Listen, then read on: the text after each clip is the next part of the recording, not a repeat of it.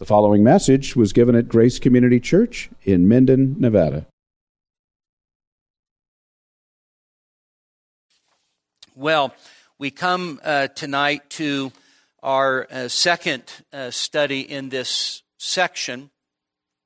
And uh, just a reminder the whole unit of 1 Corinthians 12 to 14 deals with spiritual gifts, gifts of the Spirit. And if it were not for the Corinthians' abuse of spiritual gifts, we would not have 1 Corinthians 12 to 14. You think about it. And if we didn't have 1 Corinthians 12 to 14, we wouldn't have 1 Corinthians 13. We wouldn't have such rich teaching on the gifts. We, have, we, we noticed the same thing as we went through 1 Corinthians 11. If it were not for the Corinthians' abuse of the Lord's Supper, we would not have one of the richest texts dealing with the Lord's Supper in all of Scripture. And so God really does cause all things to work together for good. And so as we come to this text, um, it of course is controversial. And you might remember a few weeks ago as we were talking about the controversial things, uh, the power went out, which of course was a sign that maybe we shouldn't be talking about those things, but we kept talking about them even in the dark. Um, by the way, I think the kids kept going in the dark too, didn't they, Jeff? Yeah, yeah. That's, that's the way we do it at Grace Community Church. We don't care, power outage, floods, we don't care. We just keep, keep preaching. All right? So we started um, week before last looking at um, starting verse 4 and you'll notice in verses 4 to 6 that there is this uh, wonderful trinitarian emphasis. Now we, we look at these texts and we think that the primary thing is is gifts. And, and the reality is is that's not the primary thing that paul is getting after in fact, one of the things that is, that is really indisputable is the fact that Paul is emphasizing the, the unity of the body in spite of a diversity of gifts. This is, this is brought out by the fact that he says that there's a, uh, and, and remember, the word is not just a variety in the sense of lots of choices or something like that, but there's a variety of distributions of these grace gifts, but the same Spirit. The emphasis then is there's a variety of distributions of services and ministries, but it's the same Lord. There are a variety of distributions of effects or results, but it's the same God who is affecting all things in all persons. So verses four through six is emphasizing the fact that, that all of God's people have gifts, and there's a variety of gifts, a variety of ministries, a variety of results, but the fact is, is that it is the same God who is giving them, who is working through his people and producing the results. And so what, what verses four to six should do for us is verses four through six should, should, in a sense, bring us together in the reality that no matter what we do, no matter what our service, no matter what our ministry, we are all indwelt by the same Spirit serve the same Lord, and the same God is working in all of us to bring about His results as He sees fit. There is, a, there is this, this wonderful, um, I don't know what you want to call it. There's this wonderful democratization or this wonderful sort of egalitarian sense where the same spirit indwells all of us. And yes, he gives different gifts, but he's working in all of us and nobody's better than anybody else because they have a certain gift.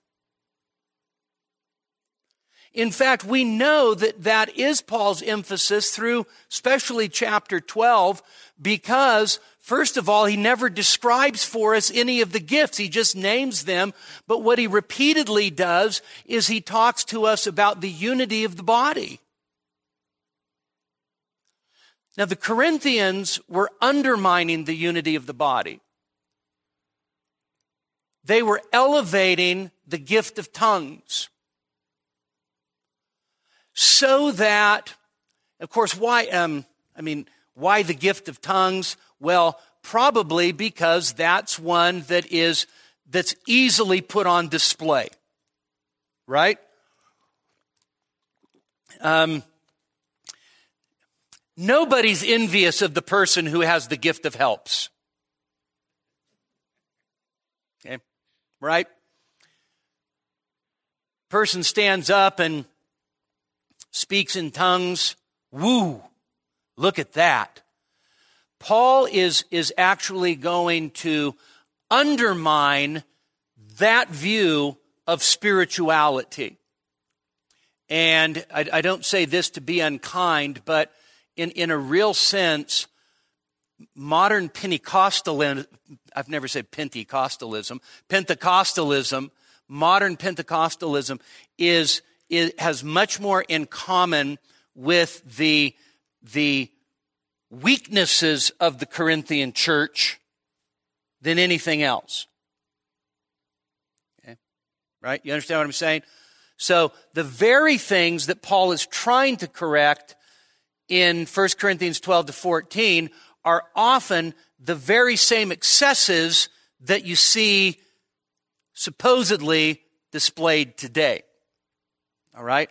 Which means that when certain people read 1 Corinthians 12 to 14, what they like to do is proof text 12 to 14 with little verses that support their view instead of seeing the big argument. Because if they saw the big argument, then of course their practices would change. Paul says explicitly in verse 7 the purpose of the gifts says, and to each is given the manifestation of the Spirit. So notice, again, where do you think the emphasis is? The emphasis is, is not explicitly on the manifestation of the Spirit, it is on to each. to each one is given the manifestation of the Spirit. And so again, what that means is that no matter what your gift is, no matter what your ministry or service is, that is the manifestation of the Spirit. And it's the manifestation of the Spirit for the common good. Right? So, God, through His Spirit, gifts the body, but He gifts the body for the intent and purpose of the common good of the body as a whole. So I, I, I may have used this uh, a couple weeks ago. I can't remember. Um, but when we see after lunch, for instance, some of our young men and even some of our older men cleaning the tables, all right? That's a manifestation of the Spirit for the common good. And in a real sense, it is just as much a manifestation of the Spirit for the common good as is preaching or praying or doing any of the things that seem really important to us. Okay? So the manifestation of the Spirit is given to each one for the common good. Then Paul goes into a partial list in verses 8 through 10 and uh, I say a partial list. Uh, there's been quite a bit of um, research on a comparison of the list. You have a list in Romans 12, 6 to 8. You have a, another list at the end of 1 Corinthians 12. You have, again, another list in Ephesians 4. Um, you have another list, a sh- short list, but 1 Peter uh, 4. And there's been a, a number of, of, of uh, analyses of those um, of those lists. Paul only gives a partial list here. And he probably focuses on, on these because he's thinking specifically in terms of the manifestation of the Spirit. Whereas later, he's going, at the end of chapter 12, he's going to be talking about appointments. Appointments as uh, uh, apostles and prophets and teachers and so forth in the body, all right? Those are gifts as well, but they are appointments. Here he's talking about the manifestations of the Spirit. And again, just to reiterate, he doesn't define what these are. Now, it is interesting. He doesn't mention teaching, and so that leads uh, quite a few people to look at the first two through the Spirit is given. Uh, a, one, given to one a word of wisdom, uh, to another word of knowledge, according to the same Spirit. So, um, whatever Paul has in mind specifically with word of wisdom and word of knowledge, it probably is more oriented towards a teaching function than rather, um, God just told me there's somebody here and your, your right hamstring hurts. Oh, that would be me. Um, well, that was easy. that, that, that probably is not what, what Paul has in mind, right? Some word of, you know, some word that drops down from heaven. He probably has in mind the idea of, of the teaching function, and then uh, one w- wisdom would be, in a sense, sort of an emphasis on, on the uh, application of truth. Um, knowledge, of course, could be an emphasis on the content. Then he says in verse 9, and we've already looked at these, to another, faith by the same Spirit. Now, again, what you end up having is through the Spirit, same Spirit, same Spirit, one Spirit, so forth. And that again is the emphasis. But to another, uh, faith by the same Spirit we mentioned, this is, this is not uh, saving faith. Right? Saving faith is a gift that God gives to all of his people. In fact, if you don't have saving faith, you're not his people. Right? So faith is a gift from God, Ephesians 2, 8 and 9, uh, Philippians 1, 29. Faith is a gift of God, but the kind of faith that's being mentioned here is probably uh, what could be called, um, in a sense, sort of extraordinary faith. A person of, of, of vision and boldness to step out and to do something. And uh, I used the example of William Carey. William Carey's motto in life, of course, was expect great things from God, attempt great things for God. Okay? That's, that's, not, that's not the ordinary faith of an ordinary Christian. To get on a ship and go to India and spend your life like he did took an extraordinary measure of faith. There, were people, there have been people like this throughout all of church history. then next is to another and notice we emphasize this gifts, plural, of healings, plural, by the one Spirit. Uh, even, uh, even certain Pentecostal commentators will point out that, that what is in view here is probably not the fact that you had healers, okay. like you had teachers. This guy's a teacher, that guy's a healer what you probably have is a distribution of plural gifts of healings. And certainly God will use certain people to pray for those things, uh, but it is a distribution of those of, of gifts of healings, right? And so uh, I would I would argue that the that the pattern that we should follow is in James chapter five. That if anyone is sick, among you, let him call for the elders. They will anoint him with oil and pray over him in the name of the Lord. And so that's, that's what we do. Um, if you're sick, the elders will pray for you.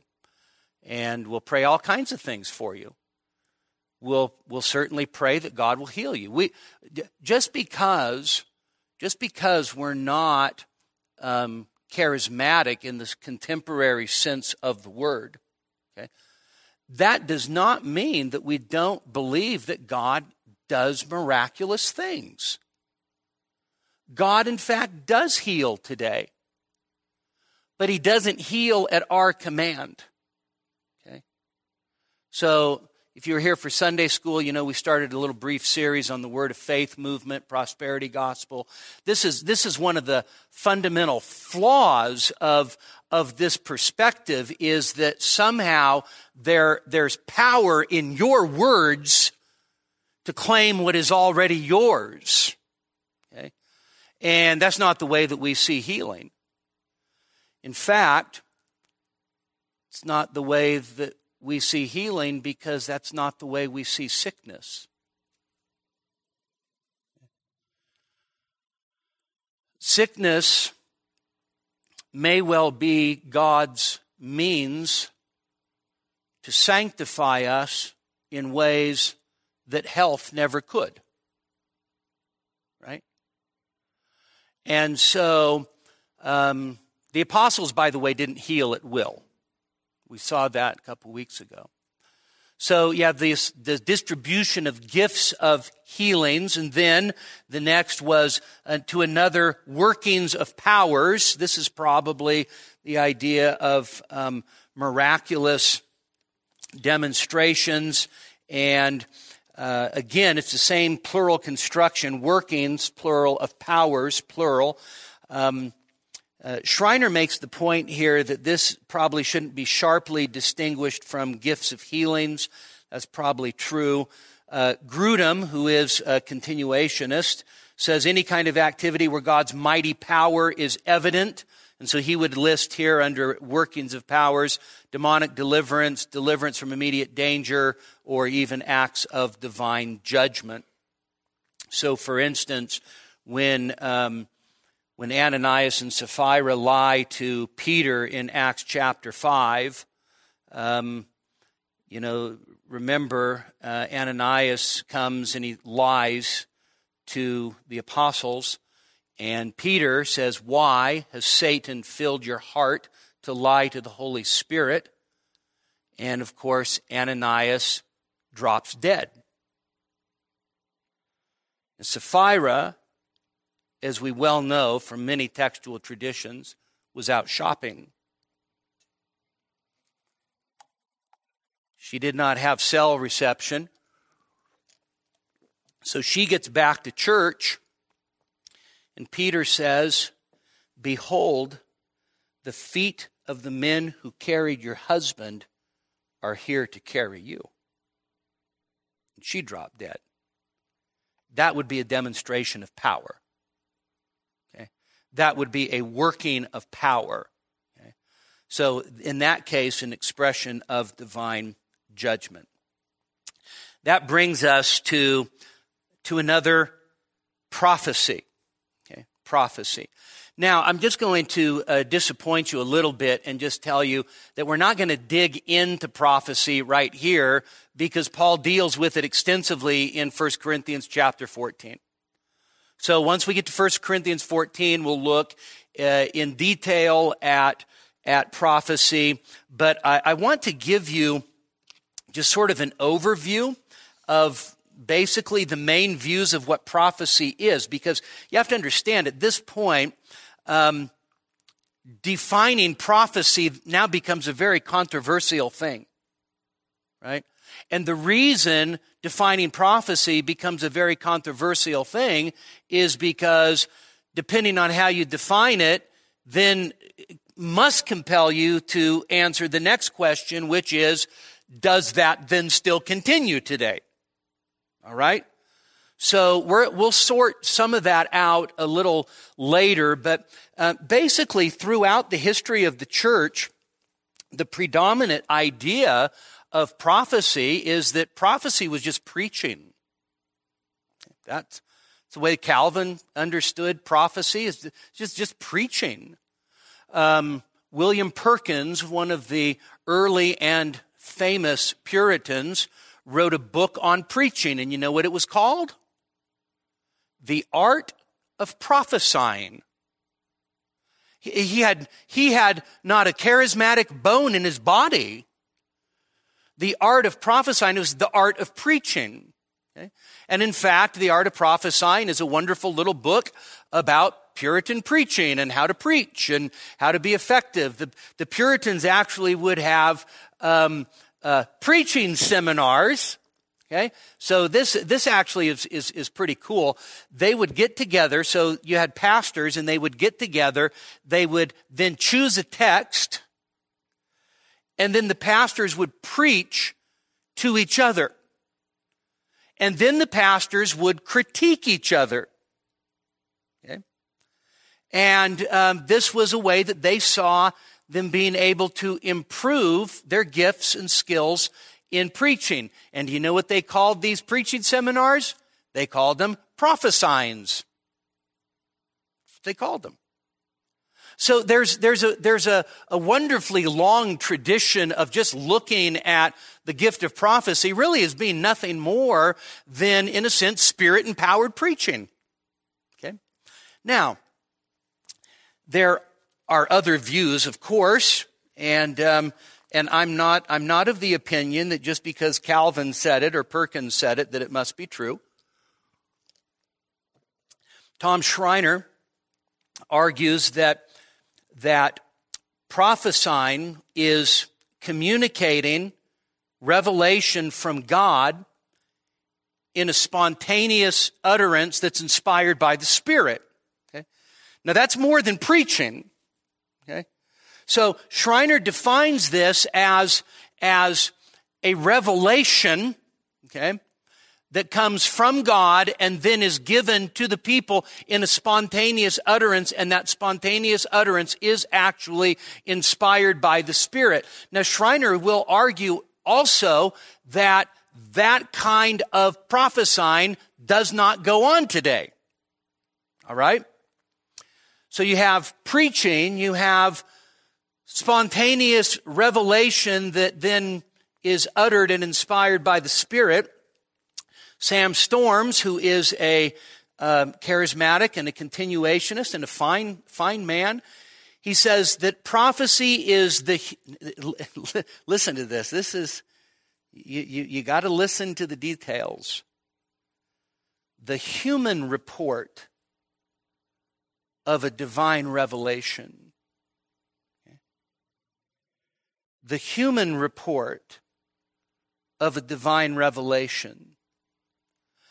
He says, and this is a quote, prophecy is the speaking forth in merely human words of something God has spontaneously brought to mind. Okay? Now, I have to just, and, and, like I said, we'll go into this in more detail, but I have to spend a little bit of time here because this is, this is important. This view of prophecy, held by um, uh, Sam Storms, Wayne Grudem, uh, John Piper, okay, right? fine men, excellent theologians, they would see this gift of prophecy as so a revelation. God brings some, now by revelation, they don't mean like a vision like Abraham had or Isaiah had, but a revelation is something that God brings to the mind of the person. Okay? And so God reveals something to him or her, and then that person spontaneously, in a sense, then speaks forth that revelation. But notice the qualification, and Grudem qualifies it the same way. That revelation comes and then is expressed in merely human words. Okay? Now, there's a reason why there's an emphasis on speaking prophetically in merely human words. And that's because this view of prophecy views this as a, first of all, a truly supernatural gift that continues today, but is fallible and non authoritative.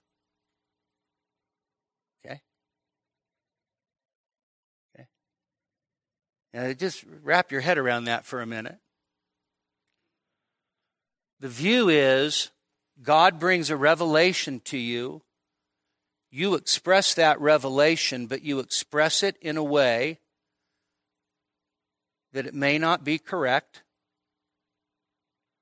and it is not authoritative, which means it's not binding. Okay? Now, I want to say a couple of things about the view, and that is that one, I appreciate the fact that, that these men are trying to, in their own way, do two things simultaneously. They're trying to protect the sufficiency and unique authority of the Word of God as divine revelation, and yet they are also then trying to uh, uh, hold to the continuation of all of the gifts, which means you have to hold on to prophecy. Okay? So you're trying to hold on to both things. So here's, here's the problem. If, if prophecy is revelation that comes from God that I speak authoritatively and infallibly, then guess what level that prophecy is at? It's scripture. Right? And these guys don't, these guys don't want to go there, understandably, because in the history of the Pentecostal and charismatic movements, there has been a tremendous amount of damage done by people standing up claiming to speak infallibly from God. Right? Arnie, I have a word of prophecy for you. God just told me you're supposed to go to Zambia with me.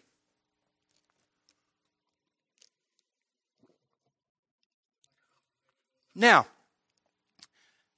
here's the problem. How does Arnie know that? How does Arnie know that's from the Lord? Because I'm a prophet. Remember, I told you I took that spiritual gift test, and one of my gifts is that I'm a prophet. I hope you realize tongue in cheek, okay? What this view does is it tries to protect.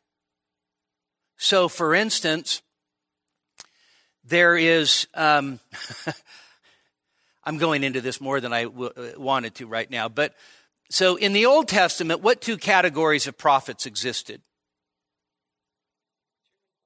True and false prophets. Those were the, those were the two categories. And a true prophet was right how much of the time? A hundred percent of the time. Right? This is 100% of the time. And if you were wrong, that made you a false prophet, which also made you liable to capital punishment. All right? So, two categories. you come to the New Testament, you have two categories of prophets in the church. True prophets and mistaken prophets. Really? Here's the amazing thing Mike Bickle, who is, um, some of you who are familiar with these things, um, International House of Prayer in Kansas City, the um, Kansas City prophets that were a part of the third wave back in the early 90s. Mike Bickle is still going. Um, he has, he has just open, and by the way, he claims to be a prophet. He has openly said, we're wrong like 60 to 70% of the time.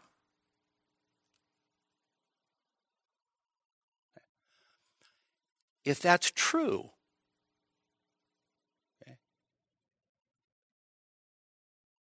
then what good is the gift of prophecy.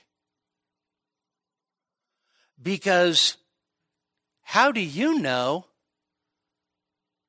when the 30% is? Right?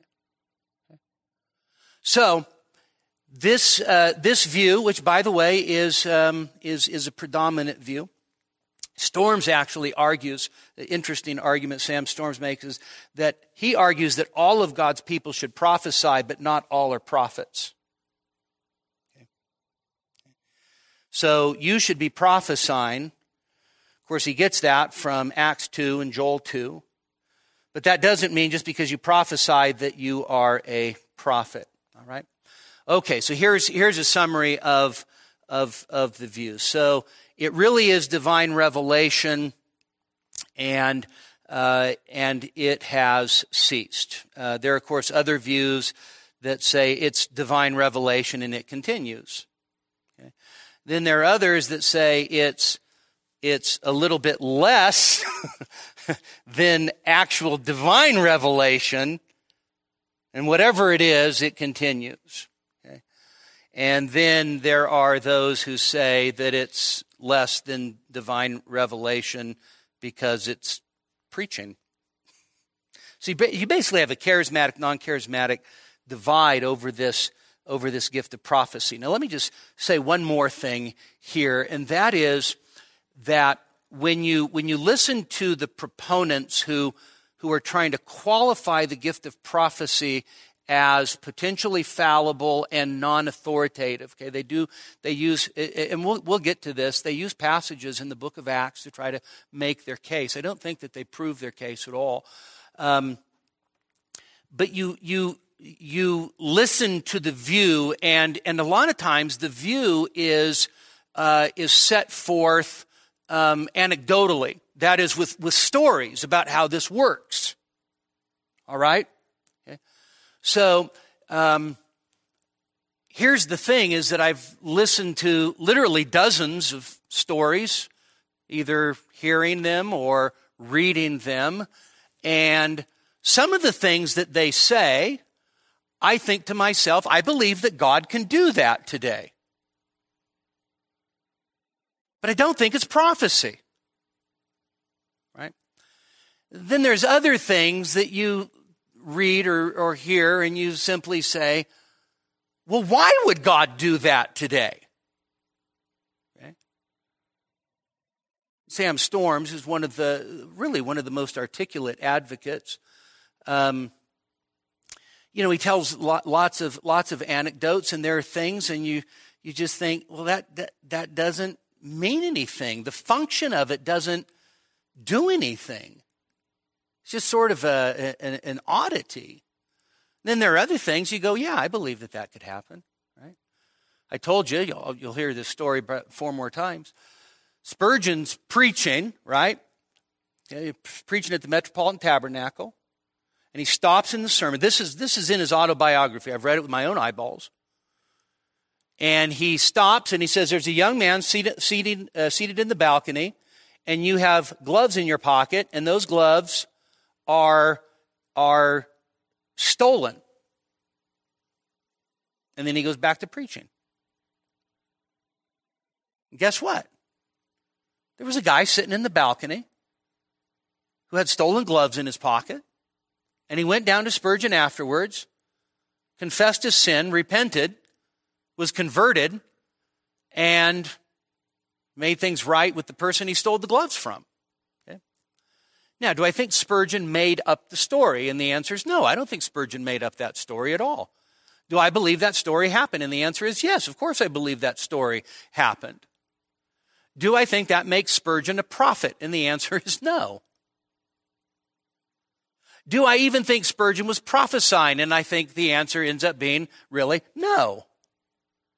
Do I think the Holy Spirit supernaturally prompted him to say something that was true? And the answer is yeah. The question is does it make him a prophet? And does it make that prophecy? And I would just say no. I would say no. All right. Okay. Well, obviously, there's a lot more we can say. Um, David Garland, in his commentary, has an interesting definition of prophecy declaring God's will to the people, addressing contemporary situations in ways that bring encouragement, comfort, conviction, and summons to repentance. Okay? Do I think that happens today? yeah, absolutely. Uh, Anthony Thiselton, this, this definition, by the way, has become somewhat famous. Thiselton says, as a gift of the Holy Spirit, prophecy combines pastoral insight into the needs of persons, communities, and situations with the ability to address these with a God given utterance or longer discourse, whether unprompted or prepared, with judgment, decision, and rational reflection, leading to challenge, comfort, judgment, or consolation, but ultimately building up the addressees. Well, if that's the definition of prophecy, then I have absolutely no problem at all saying that that continues. We hope that happens every Lord's Day. We hope that happens all the time, right? Okay. Well, next is um, everybody's favorite gift, and that is to another discernment of spirits. Okay? Watch out for people who claim they have the gift of discernment. Normally, they're just opinionated. Okay? And, and, and want to make sure that their opinion has some level of weight to it, right? Right? So I've got the gift of discernment. Also, watch out for so called discernment ministries. Okay? Some are okay, but some just, their, their whole stock and trade is just finding things to be super critical about among God's people right? And you read them, and, and, and they don't like anybody, right? And, you know, when, when the people that are, in a sense, sort of the stalwarts of orthodoxy today are the ones that are always getting thrown under the bus by these discernment ministries, there's something that is profoundly wrong, right? Okay. So, the gift of discernment of spirits, what, what is this? Well, um, you remember in, uh, in Acts chapter 16 where Paul and his companions are traveling, uh, or they're going back and forth every day and they're preaching, and this, um, this woman is following them. And she's saying, These men are servants of the Most High God. You remember this? Was that the truth? It's absolutely the truth. I love, I love Acts 16 because you know what it says? Paul being greatly annoyed. So I feel incredibly Pauline and even somewhat apostolic when I start to feel greatly annoyed. I'm like, that's the spirit of Paul working in me. And so Paul turns around, greatly annoyed, turns around, and what does he do? He rebukes the demon that's speaking through the girl. How did he know that? Because he had the ability to distinguish the spirits. Right? He knew that she was demon possessed. By the way, He's so annoyed, he cast the demon out of her. Remember this? She was a moneymaker for her masters. And this is what leads to the great upheaval and riot. Okay? Because the masters now realize we're going to go broke because she's lost her gift. Because somebody cast a demon out of her. right? Now, I would say there's an example of distinguishing spirits. You, Paul knew, even though what she was saying was true, he knew that it was from a demonic influence, right? So John tells us, 1 John chapter 4, verse 1, test the spirits to see whether they are from God.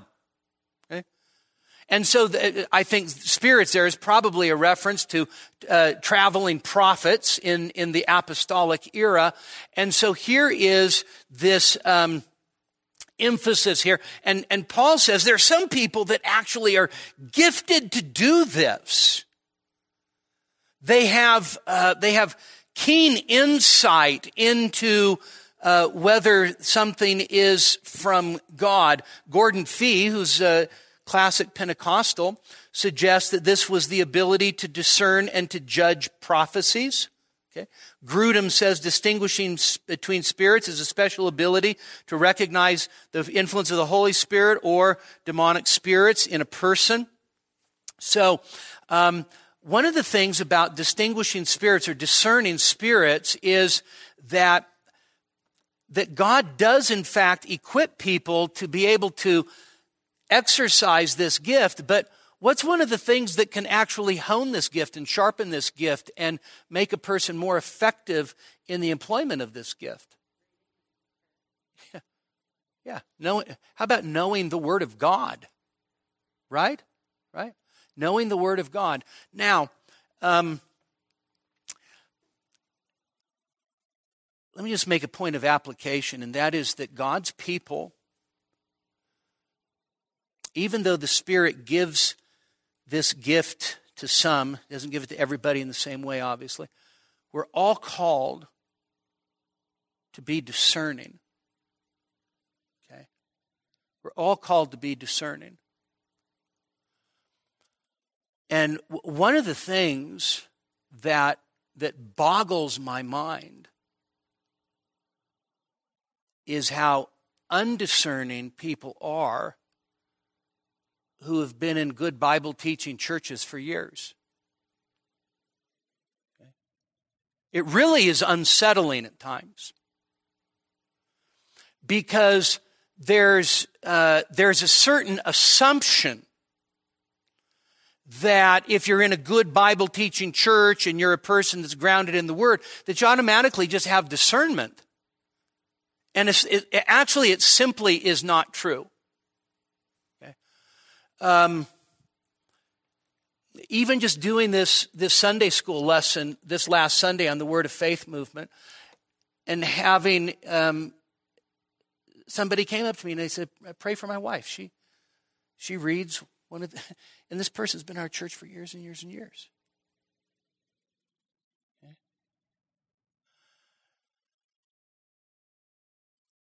there's just a lot of bad stuff out there.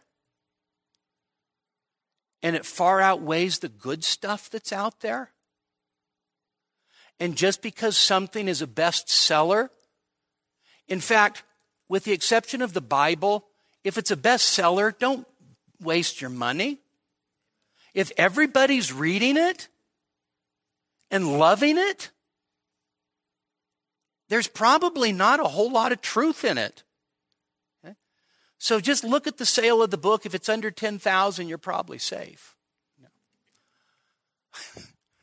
so I got up here tonight and this was up on the platform for me.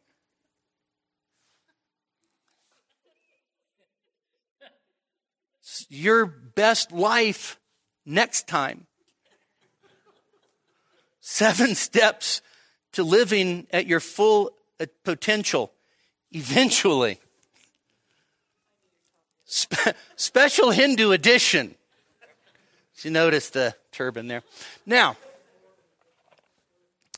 I want you to I want you to stop and think about how undiscerning God's people are. Look at the look at the largest churches in America. And overwhelmingly, not, not absolutely across the board, but overwhelmingly, the largest churches in America are, me- are churches that preach a prosperity message. The Staples Center is filled every week in Houston. Seven million people tune in by television. So I have Sirius Radio in my truck. There is a Joel Osteen channel. Okay? So, in preparation for Sunday school, guess what I've been doing? Yeah, I'm ready to stick my head under the front tire of my truck and let out the emergency brake on a downhill. Okay? It's here's here's the thing though is that error never comes out as blatant error. Error is error always piggybacks on true sounding things. That's, that's how error becomes gets woven into our lives and creeps into our lives because it piggybacks on true sounding things. And so one of the sermons I was listening to today was um, starts off with him affirming that God is in control of all things, including the disappointments of your life. And I'm like, well, that's not that bad. That sounds pretty good. But by the time he gets halfway through, then you're finding out that if you believe it and declare it, God will do it. I dare say that the idea of believe, declare, and God will do is contrary to what he said at the beginning. But how many people get their guard down because of the true thing that's set up front and then it's hijacked in so that then it ends up sounding like, wow, this God who, who is in control of all things really wants me to have the nicest house in the neighborhood and to drive the best car and to get straight A's. Don't miss Sunday school because we're, we're, we're going all out on, because, you know, the, the, the problem is not the hard prosperity guys like Ken Hagin and Kenneth Copeland, guys that are like, money cometh to me, right? Most people are like, oh, that's gross. It's the soft prosperity people. It's the Joel Osteens, it's the Joyce Myers.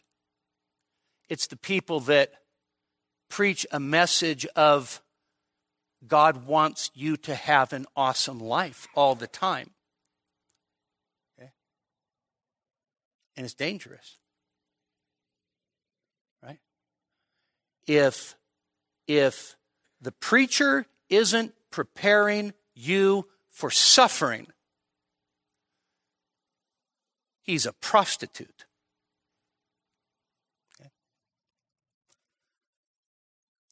Okay, well, let's move on then to tongues. I've been trying to delay this as long as possible. Then to another, various sorts of tongues. Now, what, what do you notice about this is that tongues and interpretation of tongues is where in the list? Last. All right? That wasn't a heart. that wasn't like asking for a verb tense. It just notice, it just last. Okay? This has not escaped the notice of, of exegetes and commentators. So, um, Brooks and Longenecker note that the gift that excited them the most is mentioned last. Garland, lowering the Corinthians' glamorized estimation, which has created division, is the ultimate target of this discussion. So he says various kinds of tongues. Now, again, just as with prophecy, we have to ask ourselves, so what, what, what, what are the tongues? What's the glossa, right? What are the various kinds of tongues? Well, there's, of course, different views. And uh, let me just give you just three very quickly. One is that they're actually just foreign languages. Where would you get such a crazy idea? Well, Acts chapter 2 the apostles are speaking in tongues. The 120 in the upper room are speaking in tongues. And actually, it's during Passover, so you have all the diaspora Jews all in Jerusalem. And guess what they're hearing? They're hearing the mighty works of God in their own language. Right? So some say, so the, the tongues mentioned here in 12 and 14 is there's no reason to think that it's different than the tongues mentioned in Acts 2 and Acts 10 and Acts 19 and um, languages. Others would, would say that, um, that what's in view in the Corinthian epistle is what could be called uh, ecstatic utterance or ecstatic speech. Okay? Um, in other words, um, not a language at all. Okay.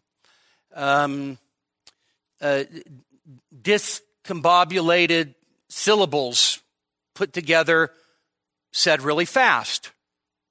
Okay. Now, I, I don't say that in a disparaging way because there are some who would say that that's, that's exactly what tongues is. And the reason that that's what, what tongues is, is because the person speaking in tongues is speaking not with their mind, but with their human spirit, and that's what it sounds like when it comes out. Okay? Others don't want to make that claim, and the claim is that it's actually a spirit inspired language. It's not meaningless syllables, but it is a spirit inspired language, meaning that it may not have a uh, actual foreign language counterpart in this world. But it is a spirit inspired language which is addressed to God. So Craig Keener, who's a fine New Testament scholar, is also uh, charismatic, and and he says what this is is just uh, spirit led prayer, and you're praying with your human spirit, and you're praying in a spirit inspired language. That spirit inspired language is unintelligible to all the people that are hearing it. So, it, it, you know, if I started speaking in tongues, um, in this view, uh, Heiko wouldn't say, "Ha, that's High German," or Low Spanish, or Hungarian, because it's something that's spoken to God and only understood by God. But they would argue that it is actually a language. So, so Storms, and we'll go into this in, in chapter 14 in more detail, but Storm says that, that tongues should be understood primarily as a form of prayer. Okay? So, so just kind of run this through the grid that you know of uh, in 1 Corinthians. It's primarily a form of prayer. It's a means of self edification. The only time it's edifying to anybody else is when? When there's an interpretation. Okay? Now, of course, tongues are not to be spoken publicly when there's no interpreter. Okay? As a teenager, I went to Pentecostal and charismatic services all the time. And do you know one of the most common practices? Is for everybody to speak in tongues at the same time. Absolute thorough violation of 1 Corinthians 14. Okay. He says, third, it's a form of blessing the person and the works of God. So you're, you're, you're actually um, not just giving prayer, but it's a form of offering praise. And then he says it's a way of giving thanks. And which, uh, if it's unintelligible and you don't know what you're praying, then I guess you are fundamentally guessing that it's a form of blessing or giving thanks or praise because you don't actually know which one it might be, right? Then he says this, and this is important compensating for our weakness and ignorance. Now, he's making a connection to Romans chapter 8, verses 26 and 27. When we don't know how to pray, the Spirit intercedes with groanings too deep for words. Okay? Now, we'll explore later whether or not Romans 8 26 and 27 is speaking in tongues. All right? I'm not sold that it is. But it is an interesting point because if there, if there was a connection to, um, to an expression or compensating for weakness and ignorance, then, then, then tongues was not a display of supersized spirituality. It should have been a manifestation of weakness and ignorance. Right? The language is clearly unknown to the speaker. Okay? Um, when Ariel's speaking Spanish, I don't sit there and go, oh my goodness, she's speaking in tongues. Okay, she knows Spanish, so I, I, I'm not impressed. Okay? So I speak Spanish too. In fact, where do you think she learned her Spanish? It's unknown to the speaker. Now, the last, to another interpretation of tongues. This should appear fairly obvious to us, but here's, here's, here's a couple of observations. First of all, the interpretation of tongues would then be a revelation. Okay? Right? You understand? So, um, now I, I, don't I don't even pretend to know how this would have worked in, in the early church, but somebody has the gift of tongues, they stand up, they they speak in tongues. Then the only way they can speak in tongues is if they know there's an interpreter. That is a person that has the gift of interpretation. All right. So then that person gets up and then gives an interpretation of what was said. And then at that point, the interpretation becomes a revelation, which is tantamount to prophecy. Okay? Make sense? Now here's here's the interesting thing. Depending on what you see the gift of tongues actually being, then determines how you view interpretation in a sense. Okay? I will say that on the, the day of Pentecost, the interpreters were those who spoke the, lang- er, the languages that they were hearing. Okay? In that sense, on the day of Pentecost, it was not a supernatural gift. It was just the ability of them to understand the languages that, that, that they knew. All right? What Paul is getting at here is most definitely a gift. All right? So again, if Ariel starts speaking Spanish, then somebody, then you know, uh, somebody else that speaks Spanish is uh, understands that's not the gift of interpretation. That's just I just understand the language. Right? This is a gift. All right. Now, here's, here's the thing the gift is supernatural. So the suggestion is that the tongue is, is unknown to the interpreter. Right? That's what would make it supernatural. Now, Anthony Thiselton suggests that, that what happens is that when the, the the spirit given language is spoken, the interpreter actually gets up and articulates that which is unintelligible into speech. But it's not technically a translation. Okay? Right? Now, there were um, some um, naughty Biola students. I was not one of them. And they were taking Greek. I've told the Greek class this story before, I think. And they all went to the local Pentecostal church.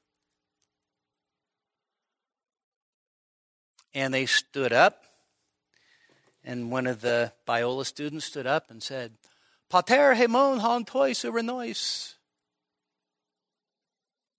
urenois. Somebody gets up and says, Thus says the Lord, you shall go forth in strength and go out in joy. And the Biola student starts snickering because he had just recited the Lord's Prayer in Greek. And he goes, No, that's not what I said. I said, Our Father who art in heaven, at which point they were, of course, escorted out of the church. Now, here's the interesting thing, and if you've been in Pentecostal circles, you'll know this is true. The gift of interpretation is rare. In fact, my friend Tony Slavin was at uh, Evangelical Theological Society meeting recently, where Sam Storms and Tom Schreiner were having a friendly interaction and debate. And afterwards, Tony went up and asked Sam Storms if he ever knew anybody that had the gift of interpretation. Storms has been in this movement for over 30 years. He said, No. Tony said, Have you ever heard anybody interpret? He says, Honestly, no. So let's just say this that interpretation is relatively rare compared to those who claim to have the gift of tongues. Okay? Now, I'm going to suggest that that ought to make us pause for a minute. Okay? Whatever you might think about tongues, the fact is, is that the only time that Paul says it is edifying to the body is when there is an interpretation. All right? Okay, verse 11. And by the way, everybody should know that, that I'm basically a softer and nuanced cessationist. So as I say these things, it's not as if I'm hoping that you stand up and speak in tongues. All right?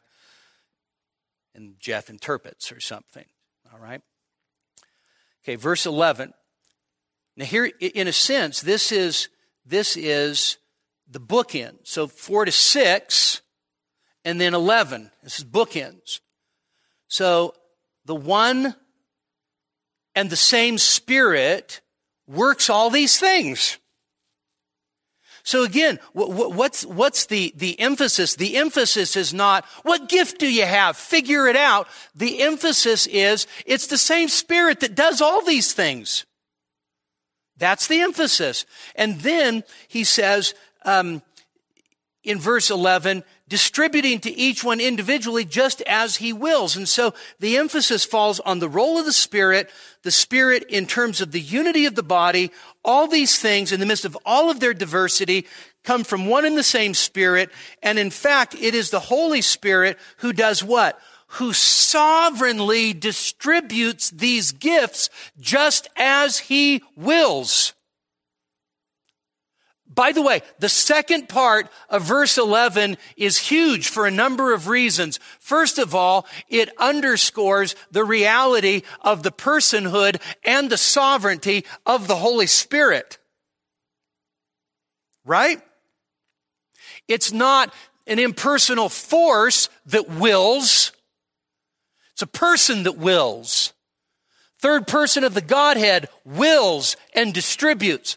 The second thing that absolutely should stand out to us is, is if this is the case, that the Spirit is, is the one distributing the gifts just as He wills, He is uh, Paul is going to say, desire the greater gifts that you may prophesy. Why? Because that's the most edifying of the gifts. But the fact is, is that that may not be what the Spirit has sovereignly determined you have. Verse 11b actually undercuts the idea of the haves and the have nots. In the body of Christ, we all have by the one Spirit. And so the, the, the, the gift, the service, the ministry that you have, God the Holy Spirit sovereignly gave that to you.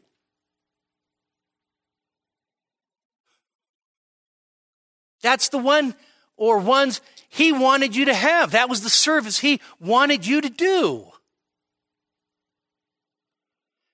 Do you know what that means? It means there's no room for jealousy or elitism when it comes to gifts and ministries. None. God sovereignly gives these things. This is the way that it works. I don't want to embarrass you guys, but, you know, too bad. God has equipped Steve and Molly Nugent. He's gifted them in certain ways, right? Okay. Steve and Molly are gifted people. I mean, Molly's really gifted. Okay? Steve, we're not too sure about, but yeah, we won't go there. But um, the Holy Spirit has wired them, gifted them, equipped them, and now the Lord of the church has given them a service, a ministry. And they've always had ministries. They've always done. They've always been, they've always been great doers. Okay? But now they are plugged back into City of Refuge. That's their, that's their focus of service. Okay? Why are Steve and Molly at Refuge? And the answer is is because the Holy Spirit sovereignly distributed that ministry to them. Right? And you know what I say? I say, Praise the Lord. And I say, Thank God he didn't distribute it to me. Because if he would have, he would have had to do a lot of other work in me to help me do that because I can't do that. Right? You have a ministry. You have a gift. And the Spirit of God sovereignly distributed that gift to you according to His perfect will.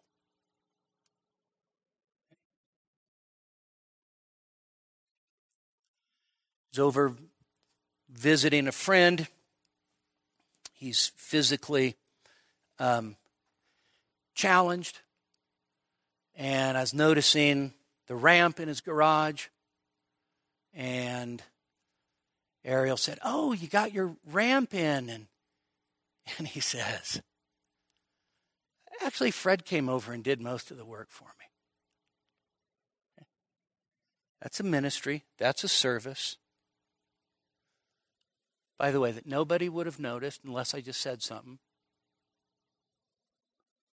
And the Spirit of God sovereignly distributed those gifts, those ministries to Fred for the common good. For the common good. For the common good. Right?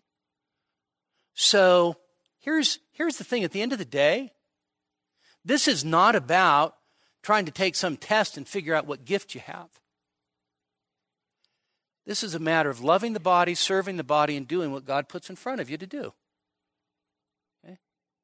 Now, if I'd have been asked to build a ramp, nobody would ever got in the house ever again. okay? I couldn't do it. I can't I can't cut a straight line. I don't know why. I don't know why. I tried to build a bench once in our garage. And the boys came out, they were little, and they're like, Dad, how come the front's higher than the back? I'm like, shut up. I measured it. I did. I had a tape measure. I measured it. It just didn't turn out well, right? So God gifts people, equips people sovereignly. Okay? Sovereignly. And so do whatever He's put in front of you to do and do it for His glory and do it for the good of the church. And you might think to yourself, oh, it doesn't seem that important or that significant. Well, here, here's the thing the only, the only assessment that matters is Jesus Christ's assessment. And he says, all of it comes from me by my Spirit. And it's all good, it's all glorifying. It is for the good of everybody. In fact, Paul's going to argue a little later that it's actually the members that seem least significant that are worthy of most honor in the body of Christ. So let's pray together. Lord, thank you for uh, this passage tonight. Thank you for your goodness to us. Thank you that that really, Lord, we're not lacking in, in anything. You've provided for us because you love us and you love your church. So we pray that you'd help us. Just be servants, trust you, and do the work. We pray that in doing that, you would build up the body for the glory of your Son. Amen. We hope that you were edified by this message. For additional sermons as well as information on giving to the ministry of Grace Community Church, please visit us online at gracenevada.com. That's gracenevada.com.